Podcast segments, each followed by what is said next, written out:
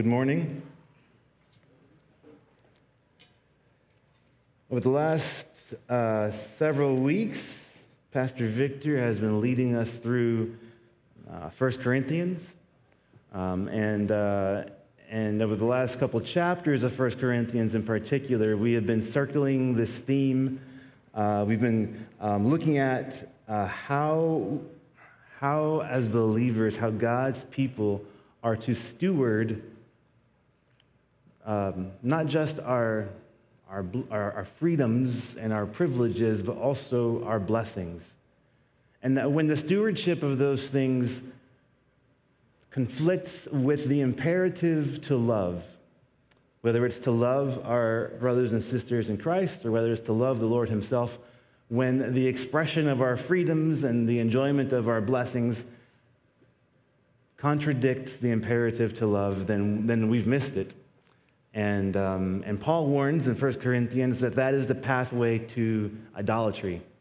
And so uh, PV has been, uh, I think uh, last week he, he, he's uh, led us through the first half of 1 Corinthians 10. And so what we're going to do this morning, we're not going to continue in 1 Corinthians. What I want to do is, um, uh, Pastor Victor asked, asked me not to continue, so that's why I'm not doing it because uh, I think I think he feels like he's he's just on a roll, you know. A, so uh, PV is going to finish chapter ten next week. But what I didn't want to do, I didn't want to do like a topical study that brought us away from those themes and those ideas, and then we'd have to take time to kind of reorient ourselves back to the theme of First Corinthians. So what we're going to do is uh, we're, we're, going to uh, look at Scripture for an example. Um, it's an example that's probably familiar to most, if not all of us of the very things that Paul is warning the Corinthian church and us about. Um, and so I want to come alongside what Pastor Victor has already been teaching us in 1 Corinthians, both to reinforce the points that he's been making, um, and, uh, and, and like I said, uh, just to keep us in that mindset. Keep us in that mindset of prayerful awareness of what are, what are the things that threaten to replace Jesus, uh, or just that, that, that threaten to, to, to, draw our hearts away from him? Um, are they our so called rights? Are they our so called freedoms? Um, so we're going to retread some ground in 1 Corinthians, and then we're going to go to the Old Testament um, to look at an example. So, I, was, I forgot to say this. Um, for everyone who came to the men's conference over the weekend, thank you guys for coming. For those of you who, who didn't come, I'm, I'm just going to say um, you haven't lived until you've sat front row at a Calvary Restore men's cornhole tournament and um, felt, yeah, if you know, you know. Um, uh, it, was, it was a great time, and, uh, and uh, was, you know, the intensity was there. It was a good release, I think, for a lot of us. But uh, that was a blessed time. And um, uh, I, th- I, think it does bear mentioning that the one who planned the activity is also the one who won the activity. So, you know, do with that whatever you want. But I'm going to be praying about that as we go to next year. All right, so I do want to. Uh, back to refocus, right? Okay, um, I, I, want to reread uh, a few verses from 1 Corinthians 10. I know, like I said, PV read these last week and brought us through them. And I want these verses to kind of set the stage for, for it's kind of like, like, like a, um, a condensed character study that we're going to do. Uh, and so I'll go ahead and tell you that we're going to be looking at the life uh, and the failures, the fall of King Solomon. All right, and we're going to compare what Scripture says about the process that led to his fall and what we see here in 1 Corinthians. So 1 Corinthians chapter 6, I want to just reread verses 6 through 12, uh, reemphasize a few things, and then we're going to go uh, to the Old Testament. Starting in verse 6, it says, Now these things became our examples, and Paul is talking about the, um, the recorded history of Israel. When we look at the Old Testament, it's not just a historical book. It has historical value, but we miss out on so much if all we think of of the Old Testament is just history. Paul says here, there's a reason why God preserves that why God preserves it for us to read, is so that we can learn from the examples of the people of God who have come before. And so he says, These things became our examples. He's talking about the Israelite struggles through the wilderness, to the intent that we should not lust after evil things as they also lusted. And if you weren't here last week, um, you know, again, PV broke this down at length. He took us back to, uh, to these accounts in the Old Testament. Um, so we're not going to retread that ground. Um, verse 7 And do not become idolaters, as were some of them. As it is written, the people sat down to eat and drink and rose up to play. So, first, Paul says, Don't, don't give in to idolatry. Uh, nor let us commit sexual immorality. Don't give in to sexual immorality, as some of them did. And in one day, 23,000 fell. Nor let us tempt Christ. He says, now don't, don't try the patience of God. Don't tempt Jesus. Don't try his long suffering, as some of them also tempted and were destroyed by serpents. Nor complain. Don't take God's good gifts and blessings for granted and begin to complain about the things you don't have, right? Um, and some of them also complained and were destroyed by the destroyer. Again, Paul says, Now all these things happened to them as examples, and they were written for our admonition. It's important that Paul points that out twice. He says they are, they're written for, for us to look to as an example, upon whom the ends of the ages have come. Therefore, let him who thinks he stands take heed lest he fall. And I want to land on that statement. Let the one who thinks they stand be careful lest you fall. The, uh, the implication of that warning, um, I guess the warning is in itself that those who fall away, and not just fall away into sin, Paul's not talking about, you know, you, you made a mistake or you just tripped and, you know, you're going to get back on your feet and repent. That's not what he's talking about. Um, he's talking about those whose hearts have fallen away from the pursuit of Jesus, whose affections and worship have been drawn to idolatry, is what he's talking about. Yes?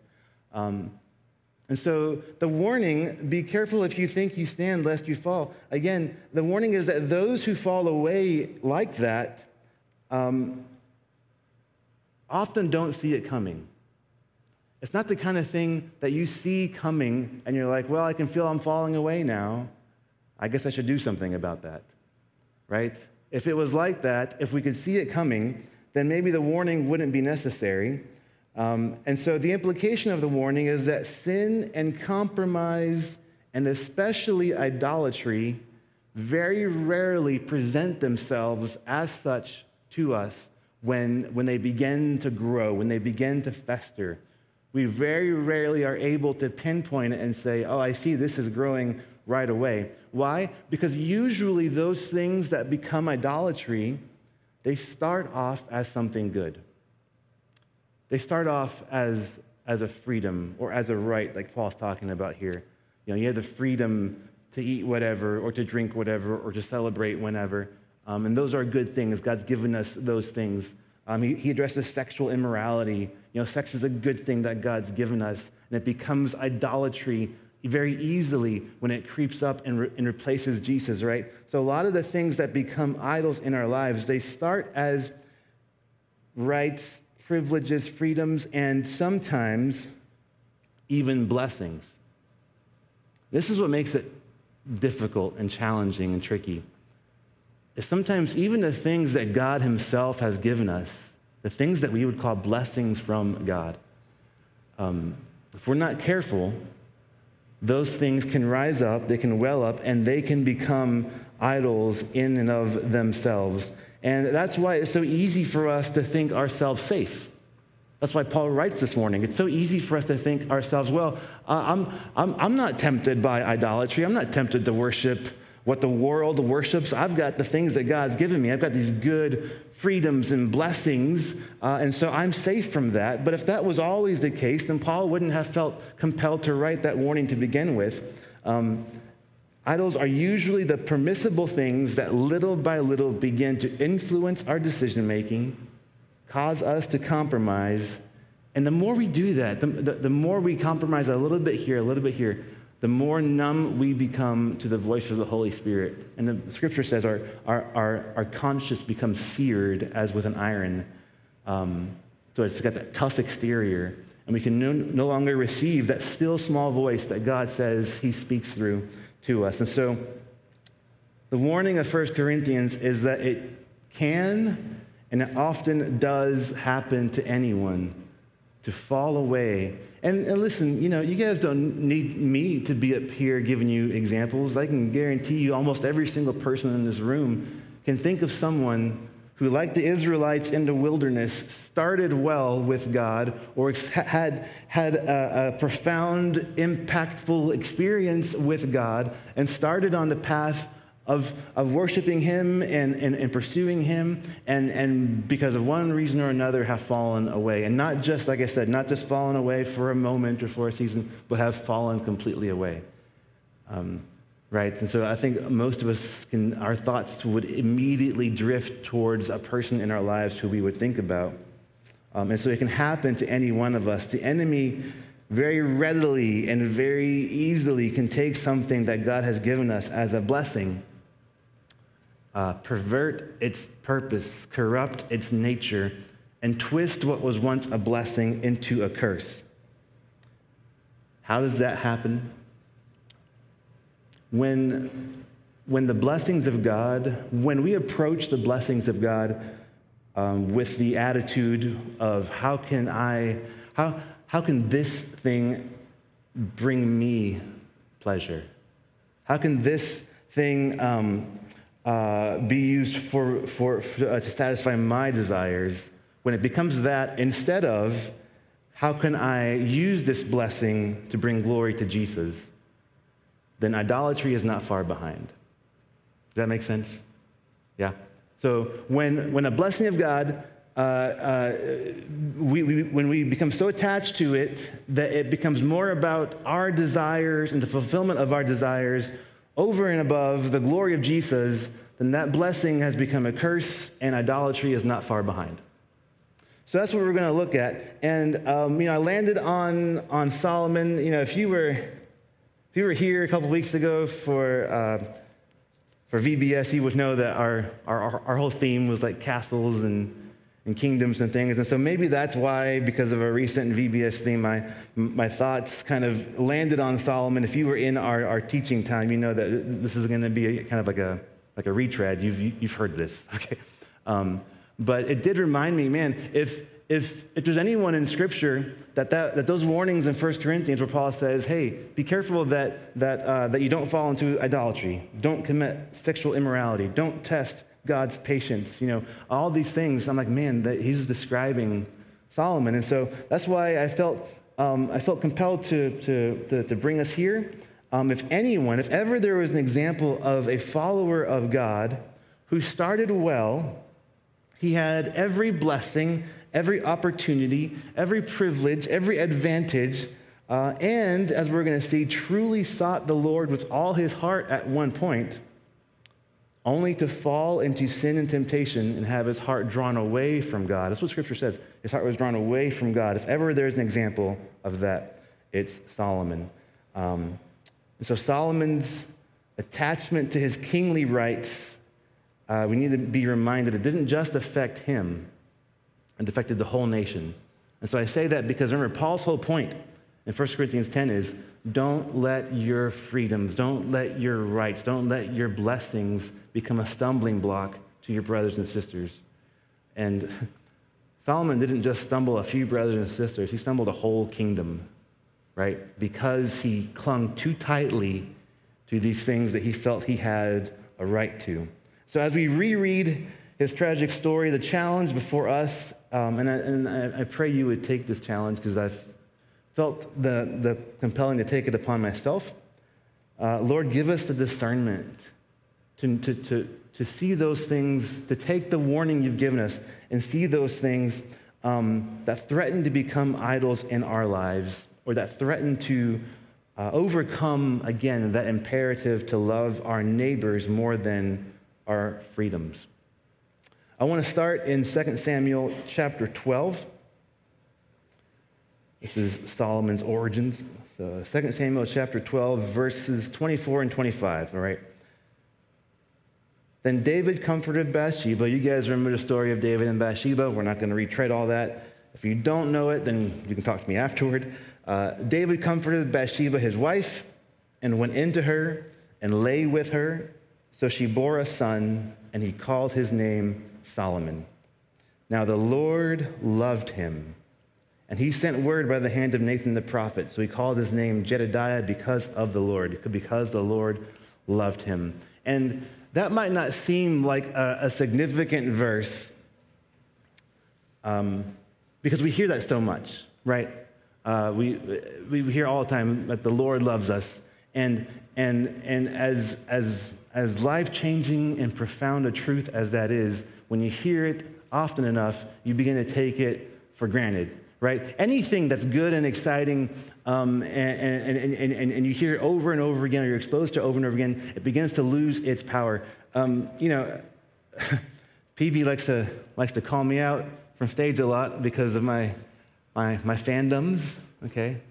And I hope this is a judgment free zone. If you don't know this about me, you know that uh, I've grown up just um, loving superheroes uh, my younger brother and I, we were up every Saturday morning at 11. Like you, like we didn't need an alarm to get us up. We would get up because our shows were on. Uh, we were we were there through the Batman cartoon, the X-Men cartoon, and this is like this was this was sacrifice for us because what these networks did was a lot of the, the cartoons they began airing them on Sunday mornings as well. And I was like, ah. And so we had to sacrifice so much so we could go to church and miss out on all these superhero cartoon shows that we really wanted to watch. I say that because some of you guys who, who say, oh, I love Marvel, um, it's, because, it's because of the movies, all right? But, but you're not real ones, okay? Because like my brother and I, we were like there. And so um, when all the movies started to come out, man, I just remember, I remember Daniel and I, um, even, the, even like the bad ones, even ones that now are like, man, that was an awful movie. We'd be there at midnight. All right, uh, we'd be there at the midnight premiere, Thursday night, when all the freaks and geeks were out with their costumes and everything. I'm not going to admit to whether or not we wore costumes. I'll let you guys imagine that yourselves. Um, we were there every single time. When I was away at college, I would travel back home just to go to a midnight premiere with him, or he'd come back to, up, up to, to campus with me. And so it was like our thing, right? Every time there was a new movie. Um, and uh, and it was exciting. You know, we would think, man, like it's, it's like our childhood come to life. You know, we had all the action figures and, and we'd seen all, all the shows. And so it was like this, to, to live in a time when our heroes are on the big screen.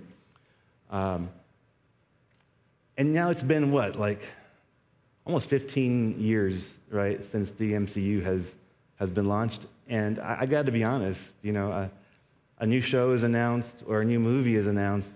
And now I'm kind of like, oh, that's nice. Maybe I'll go see it. I, am not up at midnight anymore, I'll tell you that. That, that season of my life is long gone, okay? Um, but, uh, you know, maybe I'll go to, to you know, like a, the opening weekend if, but, but, but most of the time now, I'm like, you know, maybe I'll just wait and catch that later. Maybe I'll just wait and catch it on streaming or, or whatever, or maybe I won't catch it at all. Some of that has to do with like the quality has dipped a good bit recently, but, but a big part of that is also, man, uh, 20 years ago, if any of these shows had been announced, I would have been first in line. And now I'm like, well, it's fine. I'll catch it later. Something that was so exciting for me, that, that, that motivated me to be up well beyond when I should have been up um, and to make fools of myself. Um, something that was so, so that, that, that drove me so hard. Uh, I've become so accustomed to it. It's so, it has become such a part of our culture. Now everyone knows who these characters are. Everyone claims to be a fan, you know. Um, it's just, it's sort of lost a little bit of its luster for me, if I'm honest.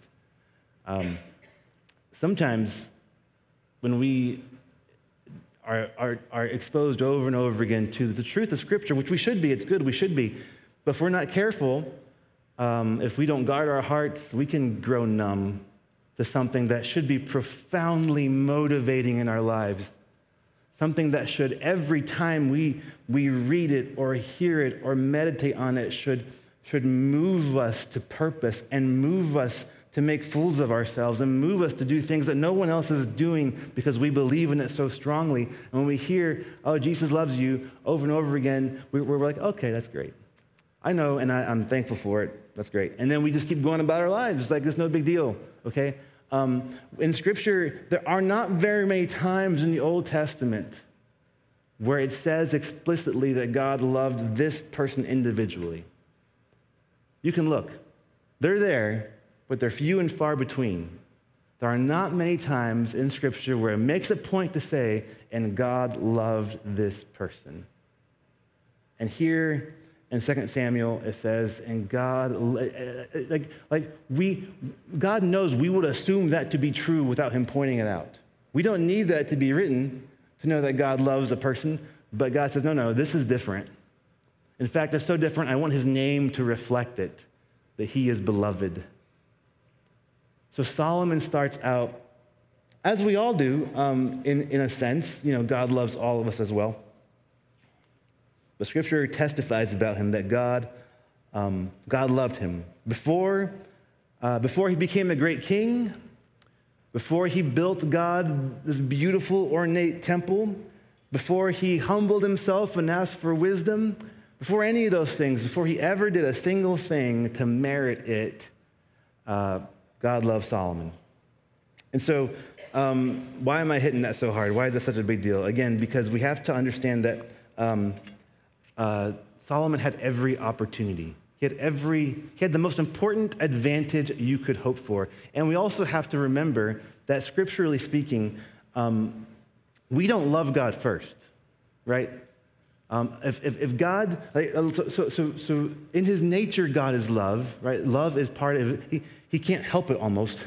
love is in his nature, but love is also um, an act of grace. It is an, an action for God, it is a choosing of showing grace. As much as it's in his nature, it's also an extension of his grace. And apart from that love, apart from God loving us first, we cannot hope to ever even think about loving him. Uh, scripture says um, in 1 John 4 18 through 19, there is no fear in love, but perfect love casts out fear because fear involves torment.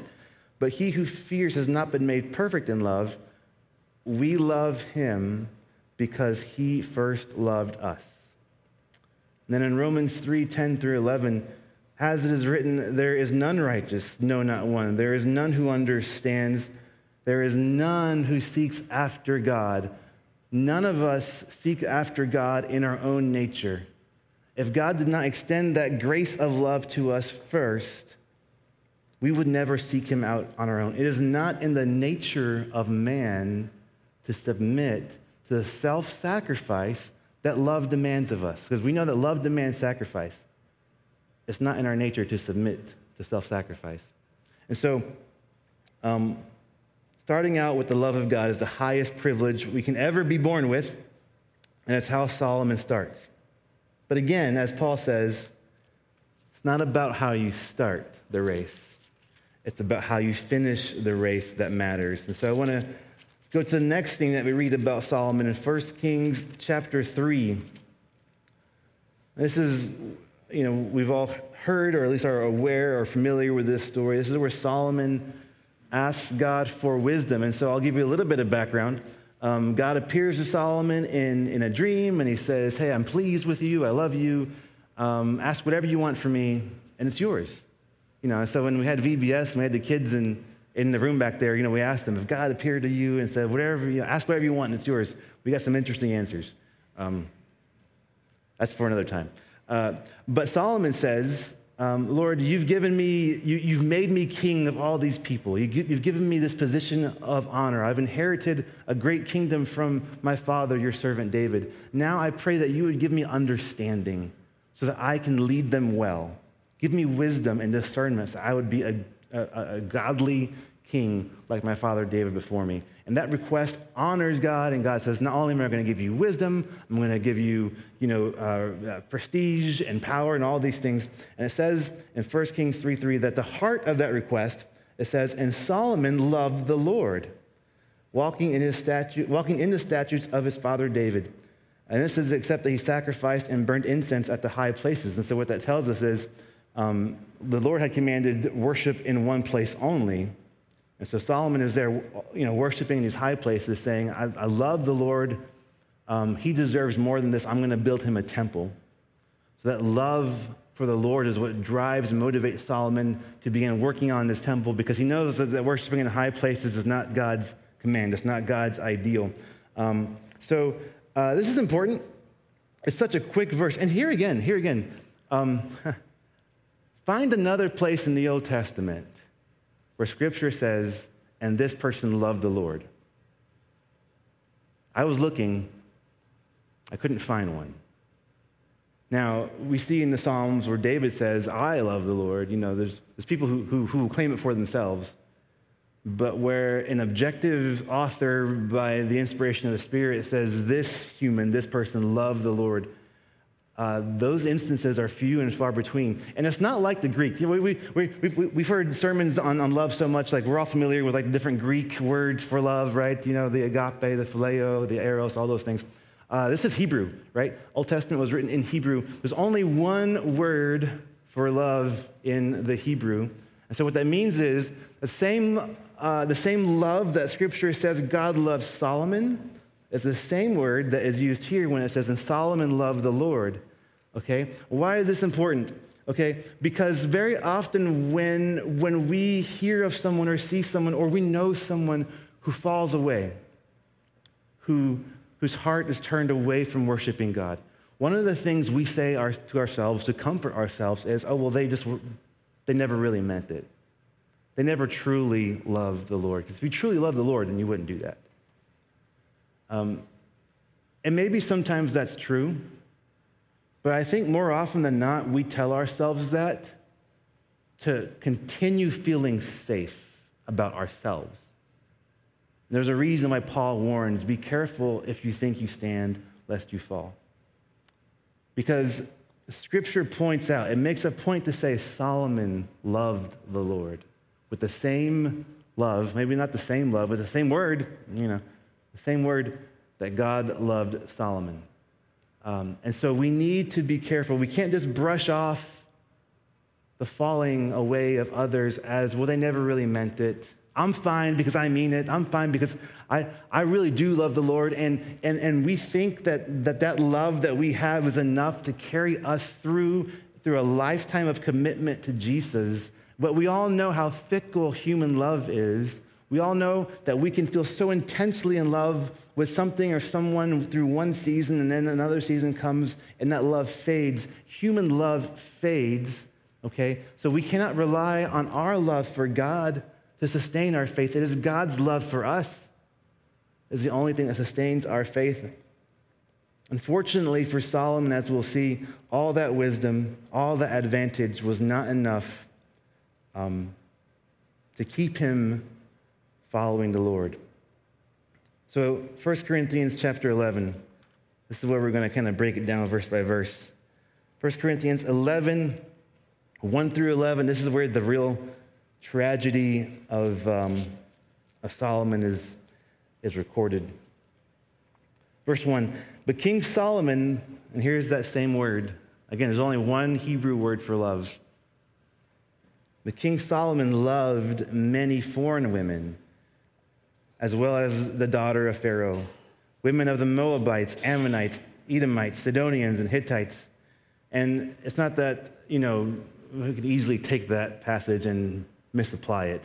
These were the nations, as we're going to read, that God said, You should not love, you should not intermarry, you should not build connections with these nations because of the way they worship, because of the gods they worship. But it says that Solomon loved many of them. He loved the very, the very type of person that God said you, you can't build connections with them because they will lead your heart astray. And uh, it's amazing to me how often we can be deceived into believing um, that we can have more than one true love in our lives. And this, this isn't a, a, a popular um, truth, it's not one that we always like to hear. Scripturally speaking, you can only have one true love. And he's not willing to share. Scripturally speaking, there is no, um, you know, I, I, God, I love God, and then I have this one true love in my life, and I love them equally. According to the Bible, that's fertile ground for idolatry. Um, um, believing that we can have more than one true love in our lives. Uh, it's one of the reasons why, why, God's, why God says in one of his first commandments, you know, I should have no other God before me.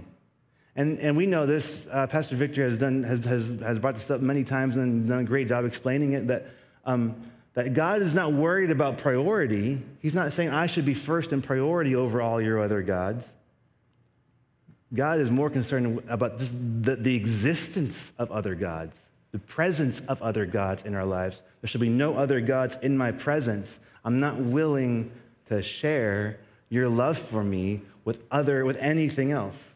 I am to be your, your one true love. It's also the reason why Jesus said, we, we, looked, at this, we looked at this a little bit yesterday in our men's conference, why, um, why Jesus makes this very controversial, offensive statement that unless you hate your family, unless compared to how much you love me, that's, that's how much you devalue your family, um, then you're not ready to follow me.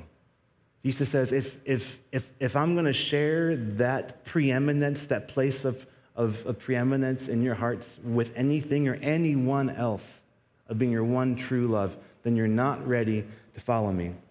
Um, and so the overwhelming message of the Bible is that there is nothing that fulfills our created intent, our created purpose, the very reason why God made us, other than loving the Lord our God with all our hearts, all our souls, and all our minds. And then Jesus does say that, yeah, the second greatest commandment is, is, is just like that. Do love. So we're not saying don't love people, right? And I, I shouldn't have to um, offer this disclaimer, but I'm going to do it anyway. I don't want anyone saying, Pastor Johnson said, don't love your wife. Okay, um, so here's the disclaimer, right? Um, obviously, we are to love our families. Um, that love, the love we have for our spouses, the love we have for our children, the love we have for our neighbors, um, is to flow out of is to flow out of a it's a reflection of our love for Jesus first, not a competitor with it. I can love, I, I am freed up and empowered to love my children so much more effectively because I love Jesus above all. And I am freed up and empowered and, and, and trust me when I say this, um, it, it enabled to love my wife so much more sacrificially because I love Jesus, not just a close, it's not, it's not even close. I love him far and above more than anyone else. And that, that, uh, that frees me up and allows me to love others so much better. We, we have the same expectation um, for our, our spouses. You know, I've done, I've had the, the privilege and the honor of officiating many weddings, and there's always that part of, of the vow that we get to. And I don't care if you write your own vows. uh, if I'm doing your wedding, you're going to say this part, okay? Because it's um, forsaking all others, right? Keeping myself only for you, forsaking all others uh, till death do us part. It's a problem, right? If I come to my wife and say, I love you, and you are, you're, you're the love of my life. I have another love of my life that I'd like to welcome into our home. How do you feel about that? How long is that going to last? How well is that going to go over? No, like, uh, honey, I, I, I love you and, and you're everything to me, and I'm going to dedicate my life to loving you. There's also, it doesn't have to be a person, it could be a thing. You know, I, I, I really love, you know, basketball. And so I know I said that uh, it's, it's our anniversary. I know we're going to do something special, but the season's about to start too. So I really got to weigh it out. We got to figure out, okay, which one do I love more? You know, because you know, that doesn't work right? Because it's not a matter, this is, this is where we get ourselves into trouble, is, where, is when, when, when we think we got to balance anything out. And it's not about balancing our dedication to God, it's not about balancing that with our dedication to our wives and our children and our jobs. It's not like if, you, if you're trying to balance it, you will fail. If you're trying to balance it, you will inevitably tip over and fall. It's about keeping it in priority. It's about keeping Jesus' preeminent. There isn't even a close second. It's not even close. It's the same love and dedication we expect from our spouse on a human level, right? And so that is what we are created for. And for all his wisdom, for all his advantage, for all his opportunity, Solomon's great mistake was believing that he could love the Lord and love his, we're going to see 700 wives.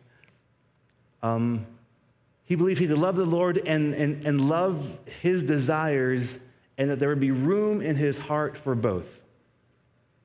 And there's not. It's not true. It wasn't true for him. It's not true for us. So I seriously doubt that Solomon married all 700 of his wives at once. Right? It's not like he woke up one day and was like, you know what? There are 700 women out there with my name on it. I'm, you know, I'm going to find them. You know, no, right? We don't believe that. That would be crazy. Uh, it's a gradual thing. He marries one, and probably initially for political reasons. It was expected if you were a king in this time that you would make alliances and treaties by marriage. So maybe that's how it started. Maybe it was like, well, this is what the culture expects of me. This is part of my responsibility as king. It's, what, it's, it's, it's what's going to help people, actually, you know, if I do this, because then, then there'll be peace, right? And that's how it starts.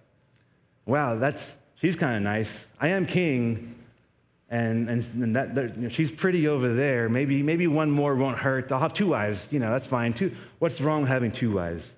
You know, you guys see where this is going, right? Um, this is this now it's getting fun. Now it's like, man, I'm king. I can have all the beauty I want, and no one's stopping me. No one's confronting me. No one's saying, hey, Solomon, you shouldn't do that because God told our forefathers in the, in the desert that the kings should not multiply wives. Like God says, word for word, when you have a king, he shall not multiply wives to himself. No one decides to confront Solomon with that truth. He continues and continues. And next thing you know, we're reading about him with 700 wives. And, and um, yeah, like sin does not become apparent idolatry right away, it builds gradually, one compromise at a time one lack of, of confrontation, one lack of accountability at a time. And then be careful if you think you stand, lest you fall. Verse 2, uh, it says, um, From the nations of whom the Lord has said to the children of Israel, You shall not intermarry with them, nor they with you. Surely they will turn away your hearts after other gods. Solomon clung to these in love. And so he's not just it's not just a flippant thing. It's not just like, like a harmless fascination on the side. It's not something he's just doing, oh, I'm just doing this when, you know, just in my own free time. It's like a little hobby for me. No, scripture says he clung to them. Like, like, like these, like, so this is the, the, the progression of idolatry. It starts as something good, you know, something good that we, again, we allow the enemy to pervert it and corrupt it, and then it becomes more about us than about Jesus and then um, we become obsessed with it. Uh, we, we, we, we don't want to let go of it. We begin to argue with people when they show concern for us and, and justify it. And sooner or later, we, we cling to it. And the word, the Hebrew word for cling, is the same word all the way back in Genesis when God uh, institutes the first marriage, and it says, For this reason, the man shall leave his father and mother and be joined to his wife, and the two become one. That same Hebrew word is a word used here for Solomon clinging to his wife, uh, his 700 wives. Um, um, he can't let go of them, he doesn't want to let go of them, um, even, uh, even in the face of obvious idolatry. And so, and it says, And he has 700 wives, princesses, and 300 concubines, and his wives turned away his heart. For it was so when Solomon was old that his wives turned his heart after other gods, and his heart was not loyal to the Lord his God, as was the heart of his father David. And in light of what we read about Solomon's birth, that should break our hearts. One of the only people in Scripture that Scripture says he loved the Lord. And a few chapters later, now his heart is turned completely away. And how does he get there?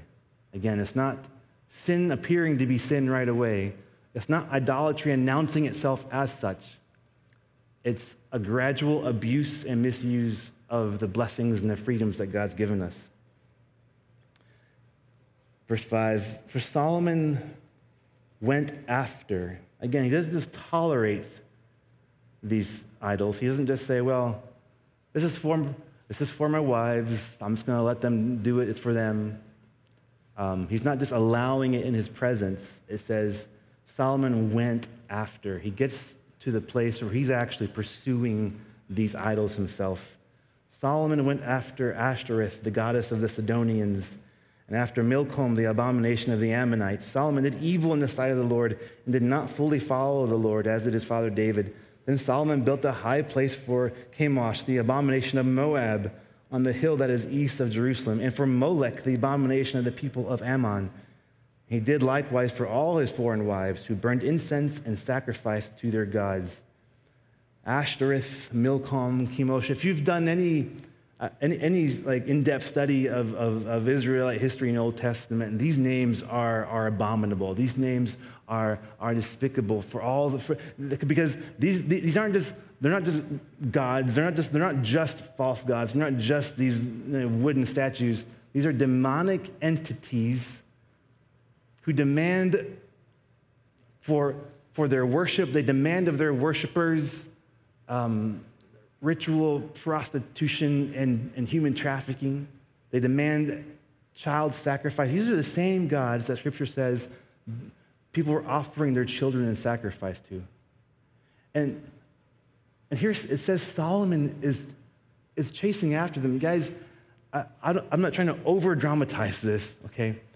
But we have to, like, the, the length of Solomon's fall from his very name meaning beloved of God and him loving God so much that, that you know, he, the same hands that built that beautiful, ornate temple for the one true God are now fashioning similar places of worship for demons.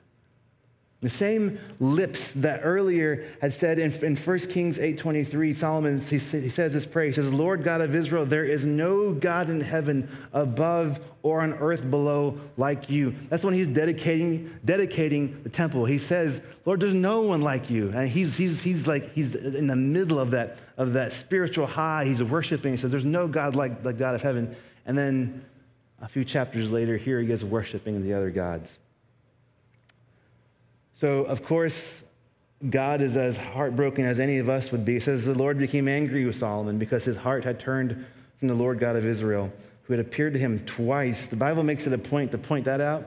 You would think one time would be enough, right? If the Lord appeared to me one time, he like parts the clouds and says, Here I am. I mean, that would, you would think that would carry you through for a lifetime. Solomon got it twice, you know. Um, and scripture references that second time it seems like it seems like God. It's, it's almost like God knows, right? Uh, it seems like God saw it coming. God knew what was festering in the heart of Solomon. Um, because it says in verse 10, and had commanded him concerning this thing that he should not go after other gods, if he did not keep what the Lord had commanded. Um, and so if we turn to chapter 9 of 1 Kings, we see this, this second appearance in chapter 9, verses 6 through 9. It says, so God has appeared again to Solomon. This is after Solomon dedicated the temple. God appears to him again, and he's like, he's, he's, he's, he's reestablishing covenant relationship and covenant promises. And in verse 6 comes this warning. He says, uh, But if you or your sons at all turn from following me and do not keep my commandments and my statutes which I have set before you, but go and serve other gods and worship them, then I will cut off Israel from the land which I have given them, and this house which I have consecrated for my name, I will cast out of my sight. And this is, you know, I don't know how long. The Bible doesn't tell us how long. We can imagine maybe years, we're not sure how long between that warning from God and when Solomon began to just accumulate all these wives. Um, but again, God gives Solomon the opportunity. He says, Solomon, I see this in your heart. Solomon, I love you but I see what you don't see yet. And I see you going down a path. I'm giving you this opportunity now to shore up your defenses, uh, shore up your, your intimacy with me so that when these temptations come, as Paul says in 1 Corinthians, uh, no temptation has seized you except from what, except what is common to man, and God will provide a way out. God is faithful to provide a way out, and God is being faithful here. uh, preemptively providing a way out, and it doesn't get through to Solomon's heart. We're not going to read the rest of, um, of chapter, chapter 11 that we're in. I'm going to paraphrase and summarize because what makes the ending of Solomon's story all the more tragic, at least to me, it's not what we read in the rest of the chapter, it's what we don't read. Um, there are times in First Kings and Second Kings where, where God pronounces judgment on, on, on a king of Israel or a king of Judah, uh, and like he sends a prophet to them, and he says, "Because you've done this, because you've rebelled, then you know I'm going to take the kingdom from, from you, or you're going to die, or something." Um, and the king will repent, and because of their repentance, the Bible says that God sees it and God relents, and God says, "Because you've humbled yourself, I will not do this thing in your lifetime." One of the most wicked kings in Israelite history was, was King Ahab. I don't have to tell you guys stories of King Ahab, okay? He was, he was the worst. um, God sends a prophet to King Ahab and says, Because of your sin, you know, judgment's coming. This, this, this, is, this is amazing. Um, the mercies of God. In 1 Kings 21, I'm going to turn there. You would think if anyone does not get a second chance, it'd be a person like, like Ahab. In 1 Kings 21, 27 through 29, it says, So it was when Ahab heard those words that he tore his clothes and put sackcloth on his body and fasted and lay in sackcloth and went about mourning. And the word of the Lord came to Elijah the Tishbite, saying, See how Ahab has humbled himself before me. Because he has humbled himself before me, I will not bring the calamity in his days. In the days of his son, I will bring the calamity on his house. So I'm going to spare Ahab, one of the most vile people to ever rule Israel, um, because he showed repentance, because he humbled himself. Another example King Hezekiah was generally a good king, but he struggled with pride and he had some mistakes later in life. And because of one of those mistakes, he got really sick.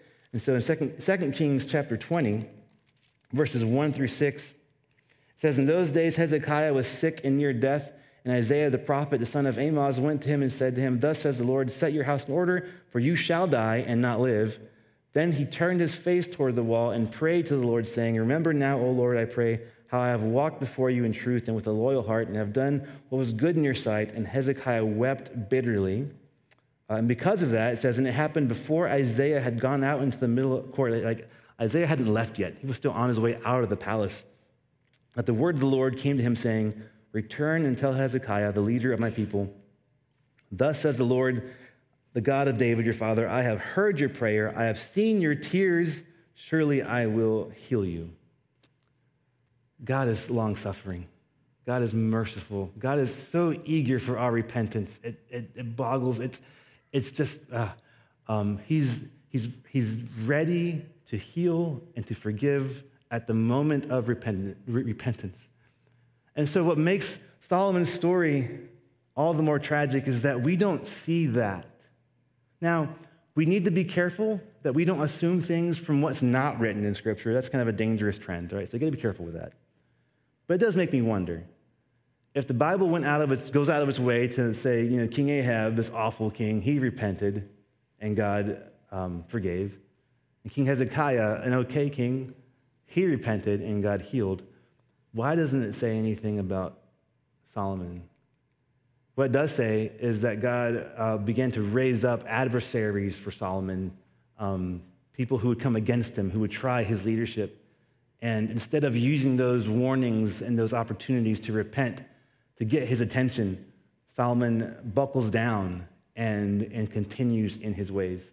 So um, let's go back to Paul. Let's go back to Paul. We're going to wrap up in a minute. A worship team can come up, by the way. Let's consider Paul again and what he writes in 1 Corinthians. I'm going to paraphrase, them, so I'm not going to read it. Um, remember, uh, what, three weeks ago, I think it was, Paul's talking about meat sacrificed to idols, right? He's saying it's not, it's this, there's, there's nothing, there's no power in that. You know, there's no, there's no, you're not worshiping these demons by eating the meat. It's not a sin, okay? You are set free from those things because of Christ.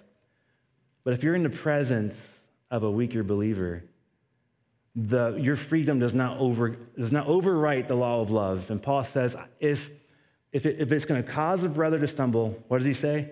I will never eat meat again. Right? And after that, Paul's talking about how, as an apostle, he has the right, he has the God ordained privilege to expect compensation from the church, to be supported financially by the church. And what does Paul say? He says, No, you know what? If that's going to be a stumbling block, if that's going to cause people to, to make accusations or, or be a distraction from the gospel, I'll, I'll, I'll work a job, you know, I'll go out and make tents, okay? And, and not take advantage of that if it's a hindrance to the gospel. So Paul says, I'm willing to go without any of my rights, any of my freedoms, any of my privileges, even some of my blessings, I will sacrifice those for the cause of the gospel and for the cause of loving my brothers. And what does Solomon say? I have a right. I'm the king. This is my right. This is my responsibility, even. Maybe he can justify it any way he wants to. Um, this is a blessing from God. God. God's giving me this to enjoy. I don't want to insult God by not enjoying it, right? Um, uh, Paul would do anything to not cause a single brother to stumble. Solomon leads a whole nation into idolatry and civil war and division. And so the question is whose example will we follow today? Uh, which of your rights and freedoms are you willing to lay down and sacrifice, even if they're good things, even if they're things you feel like you should have, and maybe some things that, that you feel like, well, God gave this to me? Are you willing to sacrifice that, to give it back to God, to lay it at His feet? if it helps you more effectively live out the gospel of Jesus Christ. We cannot let our good, the, the good gifts of God, the blessings of God, become, um, become those idols. We can't let the enemy corrupt those into idols and strongholds for himself. So, as we close, um, let this be your prayers. This is, this is my prayer for all of us um, that, uh, that, that, our prayer would reflect the early prayer of, of Solomon before he, he gave in to these things. You know, one of Solomon's early prayers, as we said, was, Lord, give me discernment. Give me understanding so I can, I can be a good steward of your blessings, right? So I can be a good steward of the kingdom and the people. Um, he started well. Solomon started so well. Um, but again, it's not how you start, it's how you finish. Let's pray.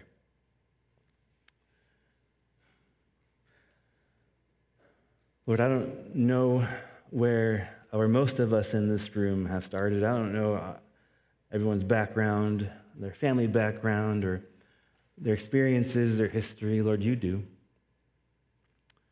Um, and Lord, we're, we're so grateful that the testimony of Scripture is that it, it doesn't matter how we start, Lord, that we can come from, from the worst places, we can come from, from, from the most disadvantaged state. We can start from the very last spot in, in line. And Lord, because of your grace, because of your long suffering, because of your love for us, Lord, it doesn't matter how we start. Um, so I pray that, uh, Lord, truly, um, and as, as we go about our, our days, as we enjoy the blessings you've given us, as we seek to live out the gospel, Father, would you reveal to us those things that we are clinging to too tightly? Uh, the, the, the good things that have taken root in our hearts and have become corrupted, Father, would you reveal those? Would you root them out um, and, uh, and lead us in, in, into dying to those, those things? Father, we, we lay it all at your feet. We sacrifice it. Father, we, we don't want anything to compete with you for our love and our affection and worship. Father, we ask this in Christ's name.